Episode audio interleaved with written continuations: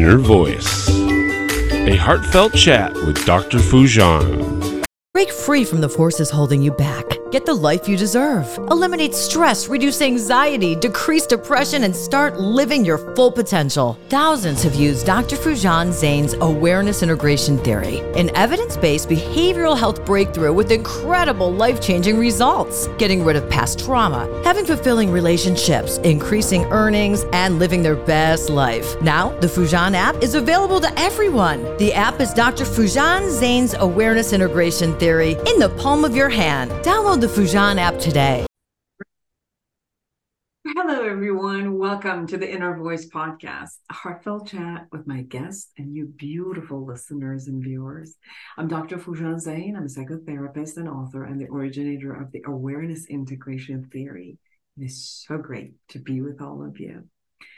In this episode, I chat with Doctor Ioan Hanes. He is one of the pioneers in the field of lifestyle medicine in Europe since twenty eighteen. Doctor Hanes has been a board member and a vice chairman of the European Lifestyle Medicine Organization. He's also the founder of the Belgian Lifestyle Medicine Organization, which together with ELMO led to a joint action for the development of the first European Lifestyle Medicine Certificate, Health and, and Fitness Lifestyle Advisor. The certificate he developed and coordinated has trained more than three hundred fifty health professionals from Europe and around the world to acquire and practical skills to prevent and treat lifestyle-related chronic diseases.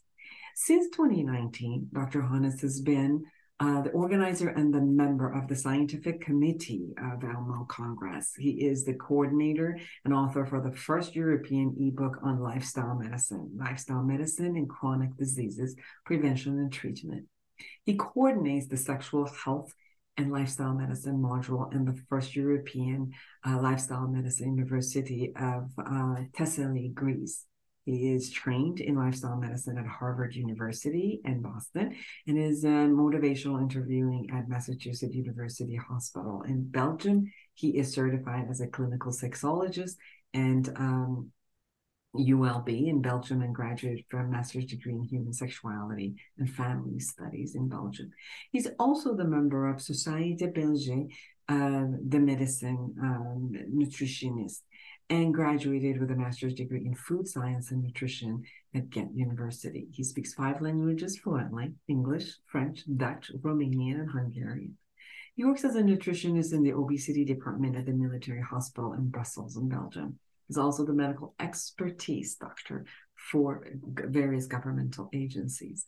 Um, as you can see, he is an amazing expert in this area. I met him at, uh, he was a lecturer in um, the course uh, Lifestyle Medicine, which I got in Harvard. And I met him there and I requested for him to be, um, um, to have a conversation about sexual health. I truly enjoy and learn a lot from him. And I hope that you learn as much as I do. So our conversation is about sexual health. Subscribe to my podcast, my YouTube channel, and connect with me through my website at foojan zeine dot com or any of my social medias and share with me your thought. I'd love to hear from you. So without any further ado, here is Doctor Ioan Hanes. Eliminate stress, reduce anxiety, and decrease depression. Doctor Foojan Zeine's Awareness Integration Theory has helped thousands like you get incredible life-changing results. The Foojan app gives you her evidence-based treatment in the palm of your hand. Download today. Doctor Ioan Hanes, it is such a great, great pleasure and honor to have you with me on this show. Thank you for um joining me from um all you've been all over the world and back. So thank you. Thank you for the invitation. It's really a pleasure to be here. I had the privilege of meeting you actually when since I'm taking a course with uh, Doctor Freitas at Harvard, um, and uh, you were one of the presenters, and I enjoyed your conversation so much that I connected with you and I asked if we could have this conversation for my audience in the podcast, and you graciously accepted. And the topic is um, sexual health, and um, it's an it's an interesting conversation when we talk about it from a sexual health perspective, because um, as a psychotherapist, I the, work with a lot of clients, and also with a, a lot of couples, which come into my office. And sexuality is something that people are not that free to talk about. It's one of those concepts where um, there is so much stigma around it. When it comes to experience, when it comes to feelings, when it comes to sharing, and it's so attached somehow to people's self-esteem. It's almost like couples don't talk about it. If they're not satisfied with it within their own system or other people, they feel like embarrassed and shamed to talk about it even with each other. And, um, you know, although it might be a humorous conversation among friends, but when it's a serious conversation, people don't really want to share. And it's one of those things that somehow there's an expectation as if if we were born, we should be skilled already. And that's not the truth. It's a skill like anything else in the world, where as we grow up, we have to learn what makes it to be healthy, what makes it to be dysfunctional, what makes it, you know, what are the things that we need to learn to take care of ourselves and to take care of our relationships. So it's one of those topics that everybody has has some like horror or giggling behind the scenes, but it's so hard for people to talk about. So I'm grateful for us to have the opportunity to talk about this. Uh, I thank you again, especially because it's um, it's not easy and requires a lot of courage to to discuss about that. But you um, you mentioned some um, some items which actually uh, make us to be able or not to discuss about sexual health, and this is what um, was introduced in the years seventies by Simon and Gagnon, who um, um, approach sexual health through the so-called sexual script. So the way how we uh, refer to, relate to um, positive sex, sexuality, so sexual health topics, it's really much influenced by our education and the culture in which we live. So this is why if we had um, had an education, or we lived, or um, uh, we live still now in a in a in a in a traditional or a, a society where we don't discuss about that, we will not discuss uh, with our patient, with or our clients about these aspects. And it's also that until a few years ago, the only one thing about sexual health was the unwanted pregnancies and the sexual transmitted diseases. But luckily, we had the World Health Organization statement, which changed everything. Yes. Um, and um, you have in the uh, chapter of the book that you um, have contributed to, uh, you shared that actually. And what I say, um, the World Health Organization says sexual health is a state of physical, emotional, mental, and social well-being, and not merely the absence of disease, function, or in, um, infer in infirmity. Sexual health requires a positive and respectful approach to sexuality and sexual relationships, as well as the possibility of having pleasurable and safe sexual experience free of coercion, discrimination, and violence. But you also suggest uh, different types of um, references for sexuality, such as sexual uh, satisfaction in your chapter, or uh, sexual pleasure, sexual self-esteem, and sexual self-efficacy. Could you share a little bit about that? So I, I always say to my to my patient and clients that um, sex, sexuality is not a charity. So before knowing what uh, we expect from other uh, people, I mean, in couple or uh, whatever it's the form that we choose, we have to know ourselves what we what we like. So. And here we talk about um, the sexual pleasure, the sexual efficacy, so means that you know what you are looking for, um, sexual comfort. So these terms are helping us, and this is most of the time starting from early age through education, um, what we need, how we live our sexuality, and we are going for that. And when we know what we like, what we go for it, we have also a safer and a healthier sexuality.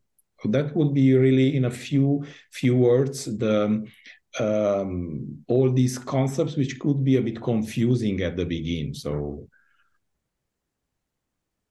what becomes uh, the conversation of health? It seems like um, as uh, we develop, as you share, the concepts that our family tells us, um, we learn through the culture and how our family talks about sexuality.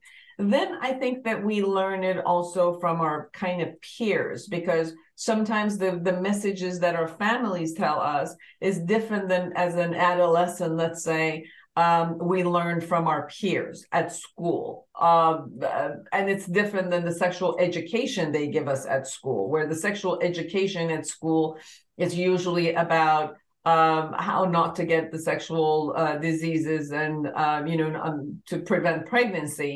Uh, but the sexual education that kind of we get from our peers, and uh, sometimes just through pornography based on your, the, you know, the cell phones that the, the that we have. And then they start with um, sometimes a pleasure or a coercion based on the years that we are in high school, or even, you know, now like junior high years, which gives the people a different understanding. And sometimes it's a very different message than what they get from their culture. And there's a duality that, that happens in inside a person as they come, um, as they're growing up into this world. And then it seems like it's very much attached to their self-esteem somehow, whether they're attractive enough or whether they can perform enough. Um, and uh, the performance and the skill building gives a lot of, you know, self-esteem issues um, at that moment, especially as they're growing up from, and let's say, an adolescent to an adulthood. And um, sometimes they feel pressured, and they put other associations around sexuality. Um, so can you share a little bit about all of this and how this affects the sexual health?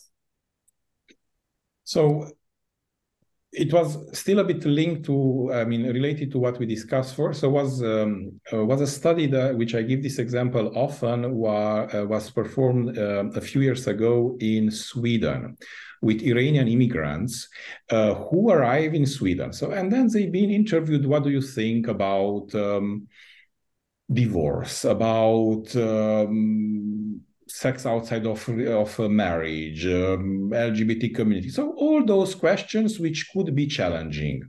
And of course, uh, yeah, the answers were a bit uh, re um, reflecting the um, tradition, the education, the, um, what, what, uh, what they had before they arrived to Sweden. And then they asked the same questions ten years later to the same participants. Um, of course, after living in a society as um, as Sweden, the answers were mostly different uh, to what they replied uh, ten years ago. But when they replied, were in Swedish and not in their native language. So even if you change your opinion, it's so strong, your roots about how you've been educated.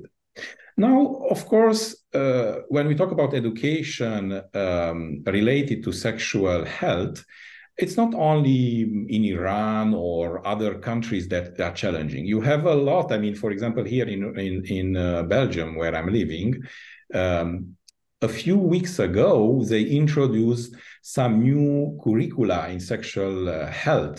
And some schools, they put fire on those schools where, uh, uh, where you dared to challenge the classical, um, classical views on sexual health. So it's a topic where in many, many countries around the world still, still um, uh, starts a very, very passionate debates. Now, there, are also, uh, there is also a reality, for example, in France. Uh, half of the teenagers, I mean, between thirteen and fifteen years old, they've been in contact with pornography. So this is why I consider personally that having a structured, safe education about sexual health is definitely um, influencing how people will re, uh, refer to their body. So there it's an important part, how I, I feel comfortable in my body, how I, for example, often teenagers feel that, yeah, for example, a breast is bigger than another one. It's totally normal, or, or a testicle or something. So these are something which we learn in an education which is made scientifically and in a safe environment, and not to refer ourselves uh, through, through the eyes of pornography uh, when we talk about so early age.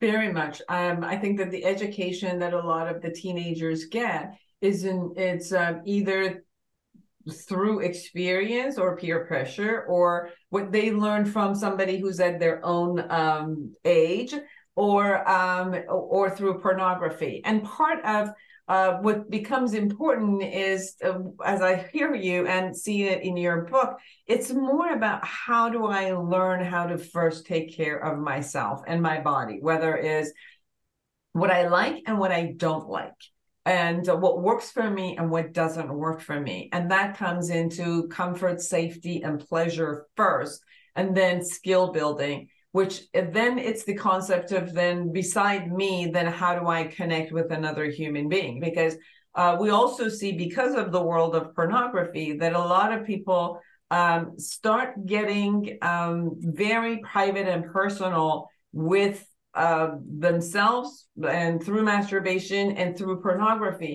And then it is hard for them to relate to another human being. So in order for them to have the, uh, you know, bring their sexual health and information and skill into a relationship, which at one point they get into. Do you have any um, studies or conversations and, and um, uh, you know, tips that you want to share with people in not only how to take care of themselves, but how to relate this into their relationship? Now, when we talk about teenagers, they are very good shows. So was one very popular on on, on Netflix, which uh, which really it's uh, not even for teenagers, but for even for adults, which uh, you probably know about. That uh, uh, was very, in a funny way, very informative way. So I, I strongly recommend that sex education. Um, now, when we talk about pornography, um, the industry really adapted to everybody. So today you have stories, or you have a pornography story, a narrative, a lot, uh, which was um, uh, actually built up for women. So you feel in a way that it's something more than just often the very um, aggressive and very degrading uh, attitude what how how women are, are treated in, in most of the pornography. Um, and that is not sex. So that is what we see there. That is very, very important. We cannot change that. So whatever we do, pornography existed, exists, and will exist. But it's very important to um, to to be aware that sizes, uh, performance, these are all artificial. What is there? So that is not the real uh, real life. Now, of course, sometimes we recommend certain type of pornography for those, for example, I mean, to explore who they have problems with identifying their fantasies. Because uh, I was formed with a, according to a Canadian school of uh, sex analysis, and there they consider to have an, an balanced sexual health. It's about uh, knowing what turns you on, so your fantasies, having a knowledge about your body. So masturbation can help to identify uh, your pleasures, and then to share with uh, with someone else your intimacy also through a sexual activity. So I would have I, I would say that my view on the pornography, it's like everything when we talk about uh, emotions, about instincts, it's measure. So it's adapted to a certain age, to a certain experience, or eventually for a certain purpose, but definitely not to be the first contact um, about, um, about intimacy for uh, teenagers. You also talked about, um, in, your, in the book, uh, you also talk about the lifestyle influencers, right? Like risk and uh, different types of treatment factors. You talk about ma major ones being age, sleep, chronic heart disease, um, nutrition, exercise, diversity, stress, addiction, and different types of medication, which might interfere with your sexual health or change. Not even like the interference might be normal, and the education that we get about it will allow us to know, um, you know, how, how they adapt. So for example, for age, they might be differences, and each one of the differences in different types of age, it won't be natural for that age. But if we don't know about it, we might take it as if um, it's not the natural progression. Um, can you share a little bit about these influences, lifestyle influencers, that would be affecting our sexual health? Um, at least here in, in Brussels, where I'm, I'm living, so I, I follow a um, three years post-university training to become a sexologist, a clinical sexologist. In those three years, we didn't discuss maybe one or two hours of the lifestyle. So, you know, you take out the the sexuality of someone, like it's not influenced in which environment or which, uh, I mean, health or uh, how your body and et cetera you, you have. So I was very disappointed.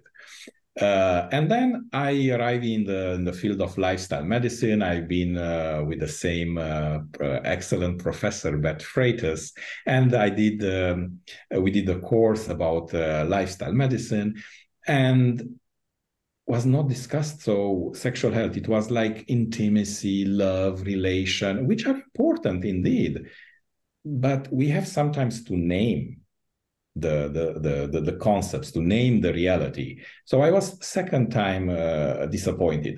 So I said, what I will do here? So I said, if something doesn't exist, let's invent it. So then I looked at the literature and I tried to make a puzzle about how our lifestyle factors actually say a lot, but can also influence um, sexual sexual health. And here, one of the thing, I mean, still a bit related to uh, to pornography and what you mentioned, is that we have um, young male patients of twenty years, between twenty and thirty years, twenty percent, they have, uh, they experience the most common uh, male uh, sexual dysfunction, um, impotence, as was called in past, but now we call erection, uh, uh, erectile dysfunction. Of course, there the main cause, it's pornography, excessive pornography, pornography. For someone of forty, fifty years, and there we have a percentage of almost half of the of the of the men who experience uh, erectile dysfunction. There it's organic, cardiovascular, could be cardiovascular causes. So we can see that actually age or health, cardiovascular things, could be uh, viewed or could be influenced by, uh, by sexual uh, preferences or sexual health. Now, um, today we, we live in what someone uh, saying in an uh, obesity, and uh, how it was that called, an epid epidemic of obesity, was a very special word there. So um, that influence um, testosterone level, influence uh, pleasure level, influence libido. So this is why today, and we live in also a very stressful world. So this is why today, sixty percent of the couples who are experiencing, young couples, they are totally, uh, totally healthy and they cannot conceive. So they can, they really faces fertility issues, and sixty percent of them, especially male men, are uh, the cause, it's chronic stress. So it is something what it's working on. Um, diversity, so here we have the L G B T Q plus community. So for example, Um, we have the concept of minority stress. So being from early age under the influence of being harassed at school or church or home, that really develop in you a certain risk-seeking attitude with all the consequences which can be there.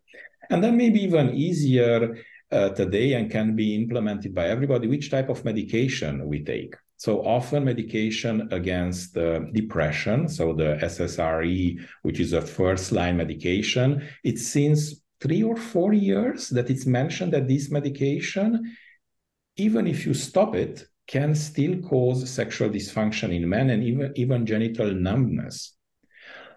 Or often medication uh, against high blood pressure or uh, certain uh, antibiotics. So it's very important when we uh, prescribe a medication to look there or to discuss with, uh, with our patient that, look, this medication can influence your sexuality, uh, sexual life. Is it something that it's important for you or not?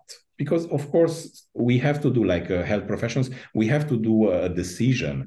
But definitely we have to discuss more about the, the lifestyle factors of the person in front of us. So when we're talking about the lifestyle, it seems like there's um, also a, a bit of uh, uncomfortableness and shame that shows up when I've worked with men, uh, where there's a denial that shows up for them when there's an issue about the erectile dysfunction. Uh, because they're so it culturally, uh, you know, even since about high school, they've been taught that they have to be the stallion, they have to perform, they have to do everything if they're going to be their, you know, their manhood almost is attached to this concept of uh, performing well under all, all the stress. Um, when they are uh, having some issues, I've noticed that there's a lot of pain, and due to that pain there's a denial and they keep pushing it away, and they um they think maybe it's because of the the, the partner itself, and uh, they'll come up with different types of um justifications around it, which takes them away from actually going and getting um appropriate treatment for it. Um what are some of the um what would you say to someone who is afraid of this matter, so they push it away instead of going and getting treated for it? First time when I started to discuss about uh, about this topic was in a European Congress of Lifestyle Medicine, and then um, I I challenged the audience. I said, uh, um, "Who from the audience uh, can say that?"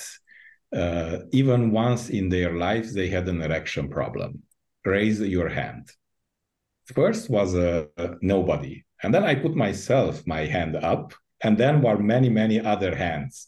So almost every man will experience in one moment of their life, for different reasons, uh, erectile, erectile, uh, erection problems. So that is, would say, normal. Now, if we experience that more than six months regularly, there we arrive to what we call a sexual, I mean, erectile dysfunction. But even in that moment, we cannot say that we have a problem, because the definition of a dysfunction is actually when it causes pain to the person or in couple. So this is why when I discuss about lifestyle, so I, I work most of the time uh, with people with obesity or with people with uh, metabolic syndrome, um, if not uh, just only sexual problems. But even in a consultation, a general medicine consultation, of course, I'm not starting with this question. So in the middle of the con uh, conversation, uh, I consultation, I ask them, look, your medical condition can influence your sexual health.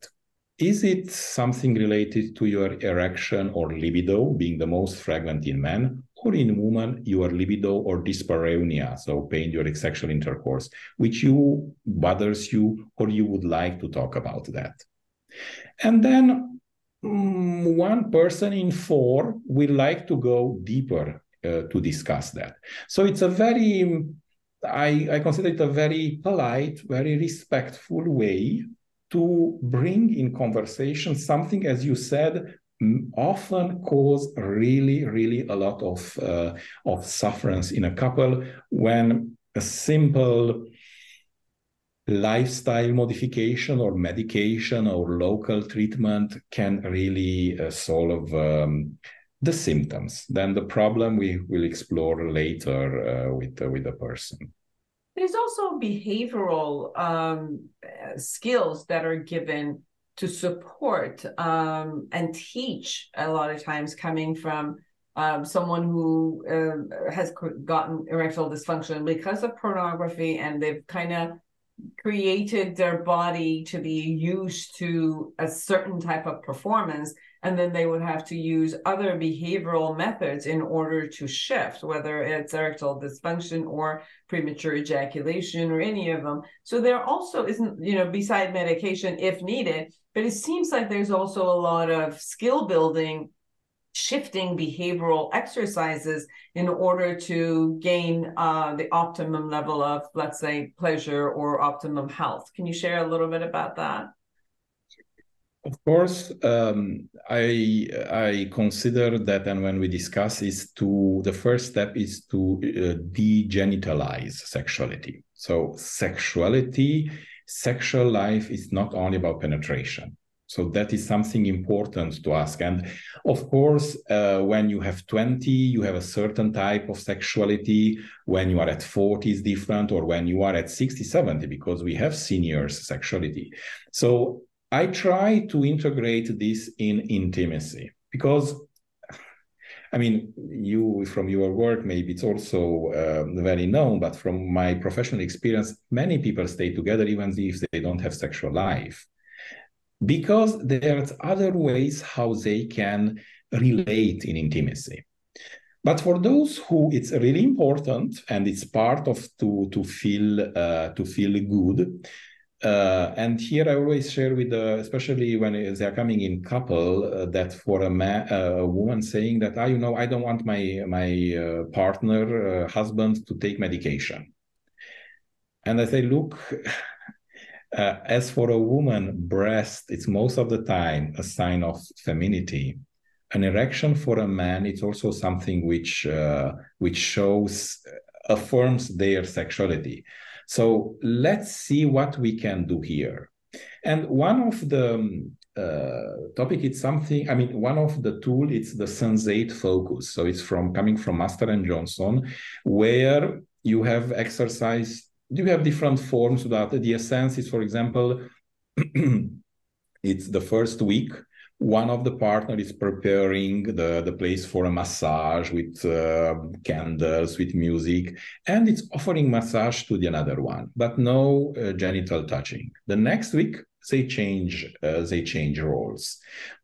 The second uh, part, so third and fourth, uh, fourth weeks, they can eventually touch genitals, Uh, but uh, no sexual contact, and then the last time they can have uh, a sexual uh, sexual intimacy.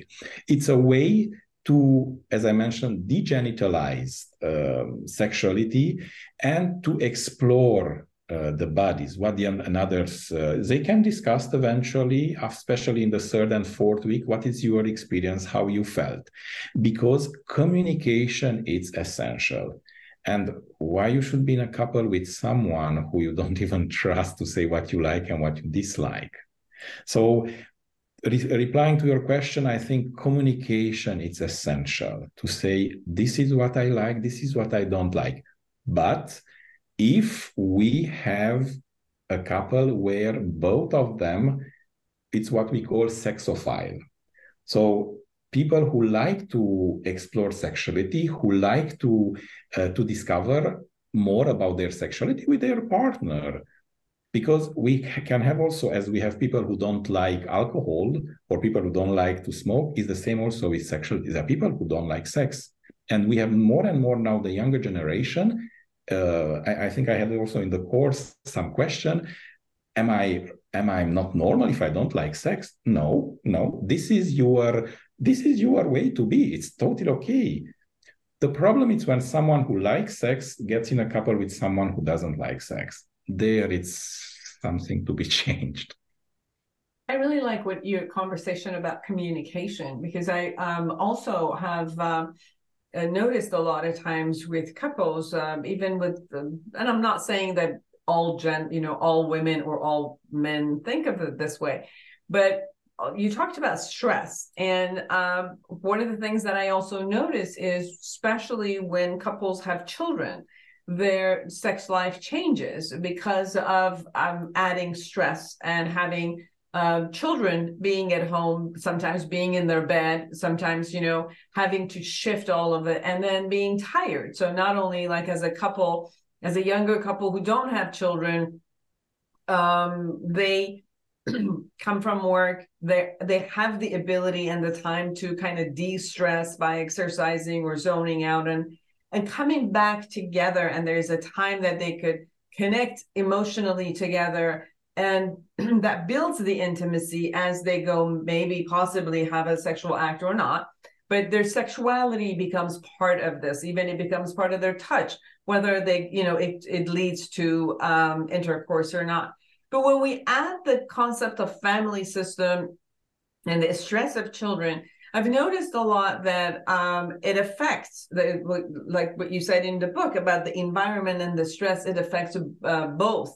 And even having the desire to even be connect, it's almost like, let me just do what I have to do during the day and then collapse. And sometimes with men, um, they utilize the sexuality as more like a connection and releasing of the stress. Uh, while a lot of times women, they need to actually completely zone out, you know, have their body very relaxed b- before they could even entertain, um, you know, some, t- some type of a touch even. And like you said, communication in between becomes so crucial because sometimes they feel rejected because they go toward each other and they're not in the space to be even be able to receive. But then that then takes is taken as if it's a rejection and they feel hurt by each other. And it actually takes them and, you know, they're no longer close and they don't want to talk about this. It becomes one of those issues of not conversation. And even if they're conversing about it, it's coming from like anger and frustration about it. So they'll have the like microaggression communication coming at each other, which takes them away. And then um, something that they really need to be close, it it just evaporates because of some of these things. So bringing back, you know, uh, like safe communication about these matters brings couples back together and brings that type of like allowance of pleasure. Plus that maybe when they got together, their body was acting differently. The stress of life was different. And as they go through couplehood with all of these other like career stress, you know, child, uh, parenting stresses and all of that, and age, their body changes. And because the communication isn't ongoing and they don't know how to share with the other person, I think as their relationship changes, the communication might stop. And therefore, um, they don't share with each other what they need. Sometimes they don't even know what their body needs anymore because they're not even tuning in to see, and they're expecting themselves to perform at a, you know, single twenty-year-old versus someone with a high career stress, parenting issues, and age developing and moving forward. And plus women adding the concept of hormonal issues into it. Um, So, like you said, the communication is the key, really. Indeed, and but here what I, I often suggest is that as we find time to to do physical activity, to go to uh, to uh, buy healthy food, we have to find also time for our couples. So that means that before being a mother, before being uh, an, an, a career, having a career uh, or a wife or whatever, we are we. So what is your me time? So that is one thing, because someone who is all the time available definitely will also could be the, the best person. We need always to keep a certain Uh, sparkling in the couple. So I can have something which I enjoy, it's me time, and children, partner has to understand that. And then you have when I am your partner. So of course it's not possible with the crazy world of today to have every day or every week, but at least one per month we are going out or do something together which we enjoyed. And if we forgot, or just go back when, when you just met, what you enjoy to do together and find time find time. It's it's actually the priority. What is really priority? Because as you take care of your body, your health, you have to take care also of your uh, intimacy. So that is something what we, unfortunately, we have to, to integrate, to plan, if we want to keep the, the fire there uh, in, in our couple. Mm-hmm. And I also, for as we close down, um, to also look at the meaning that we have associated with sexuality, in a sense, because uh, as we age, as the circumstances change, somehow the meaning that maybe our culture gave us, like you shared before, or whether as, as a youth, you know, we were expecting ourselves to have.